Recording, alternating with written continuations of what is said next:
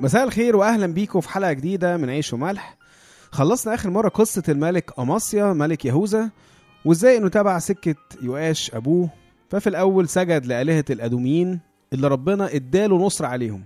ودي حاجة طبعا زعلت ربنا جدا. فسابه يخش حرب تانية لوحده مع مملكة إسرائيل واتحدى يهوآش أو يؤاش ملك إسرائيل. وطبعا اتهزم قدامه ويهوآش هد حتة كبيرة من سور أورشليم.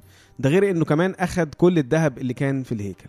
ومش بس كده لا زي ما حصل مع أبو اماسيا اللي هو يؤاش حصلت مؤامرة عليه واتقتل هو كمان.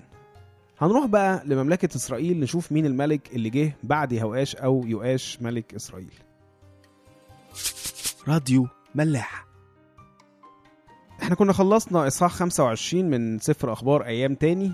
واللي هو بيقابله سفر ملوك تاني إصحاح 14 عدد 20 وآخر حاجة حكالنا عنها هي موت أماسيا هنكمل من بعدها.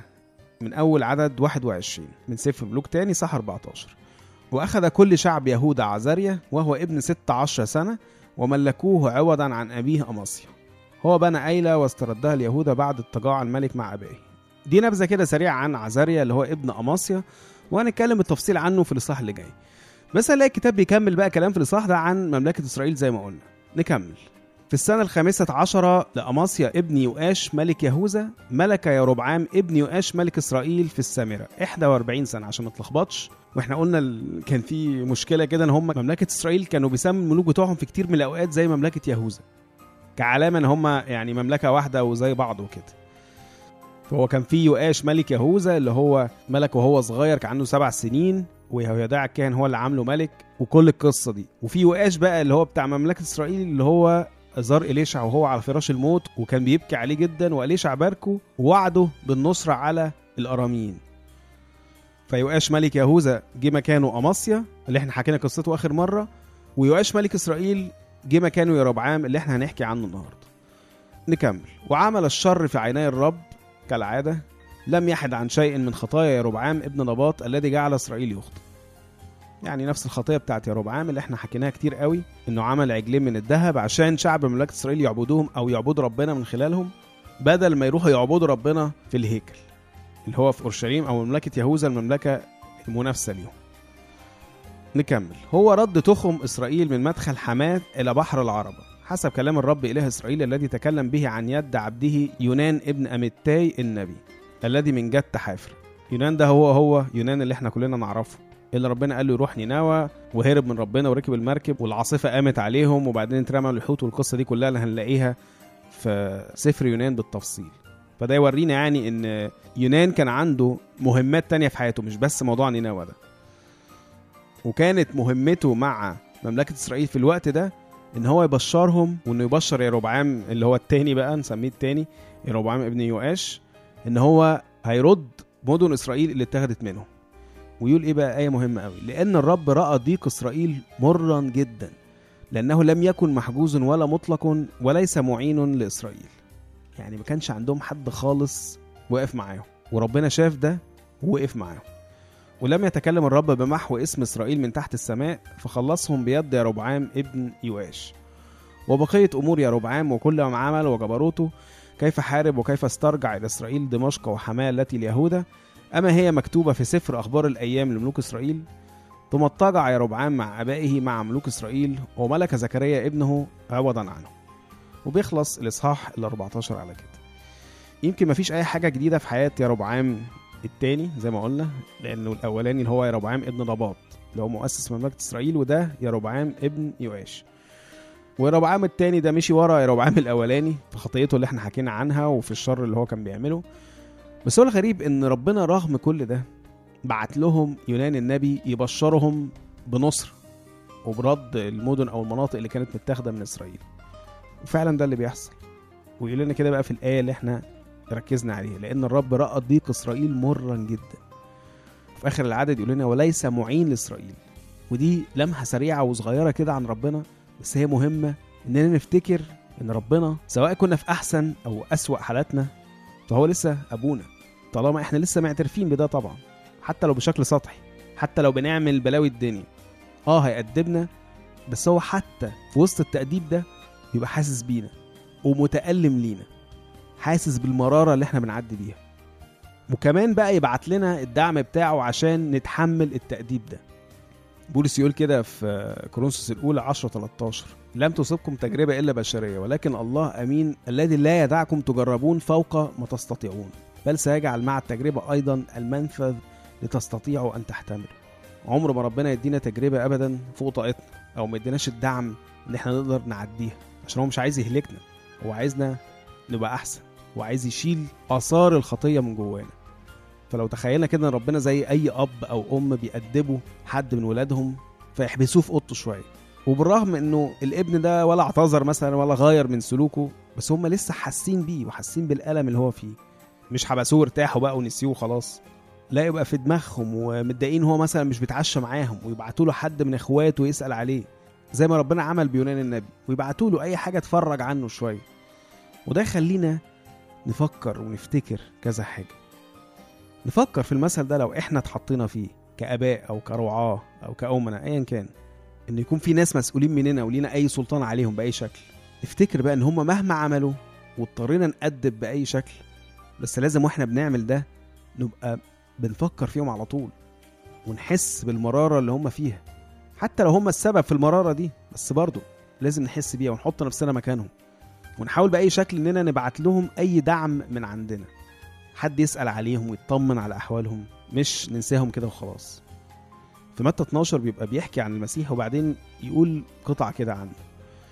هي أصلا النبوه الاشعياء اللي حابب يقراها نلاقيها في صح 42 بيقول كده اعداد 17 ل 21 لكي يتم قيل باشعياء النبي قائل هو ذا فتاي الذي اخترته حبيبي الذي سرت به نفسي.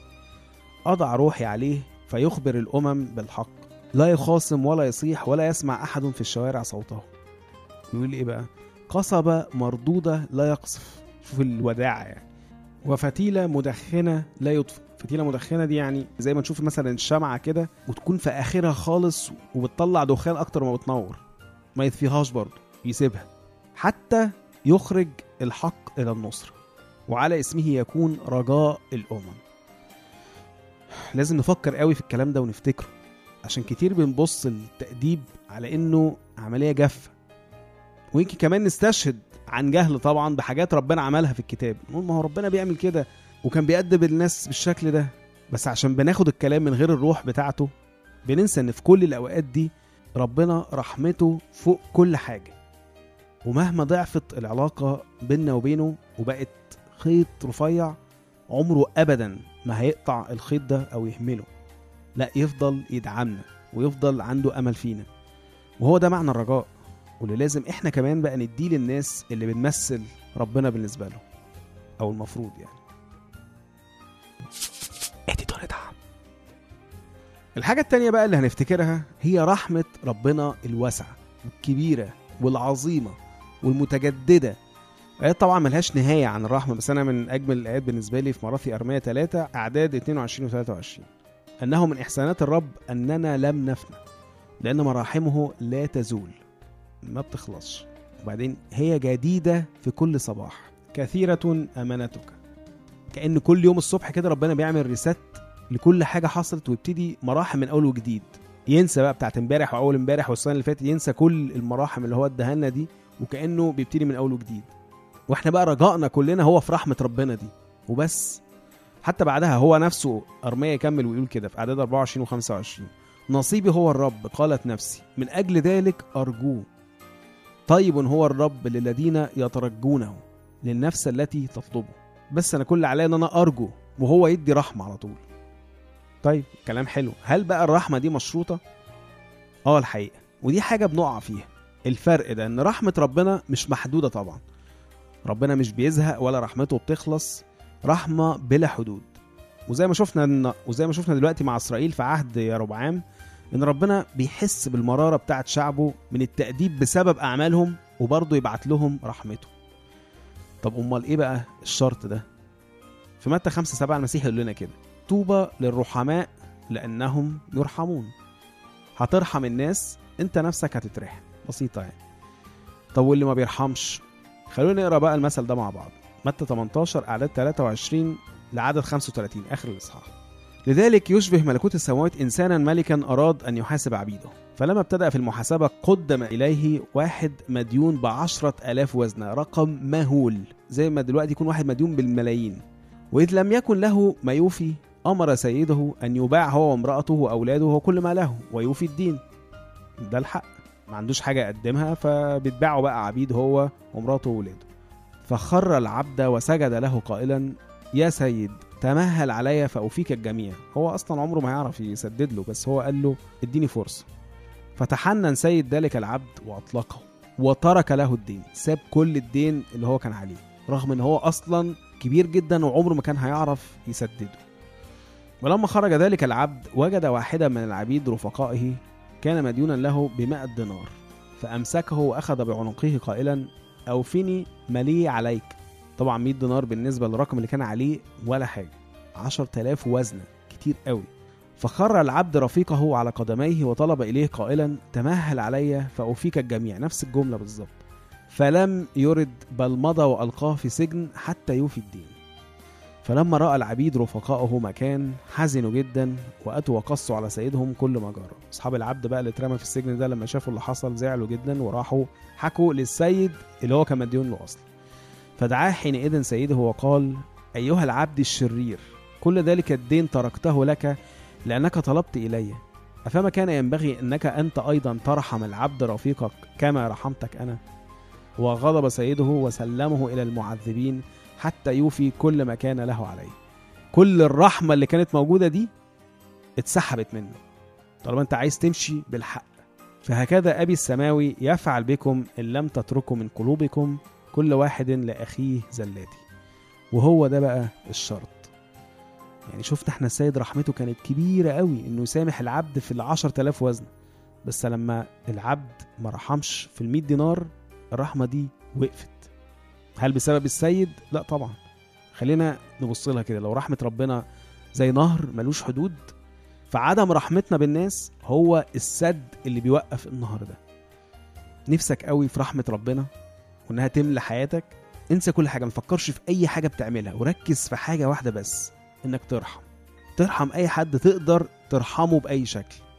ترحم أي حد ليه أي حاجة عندك حتى لو في قلبك. هترحم هتاخد رحمة ملهاش حدود. هتمشي بالحق من وجهة نظرك ربنا هيعمل معاك كده برضه. فأنت الخسران. نشوفكم الحلقة الجاية.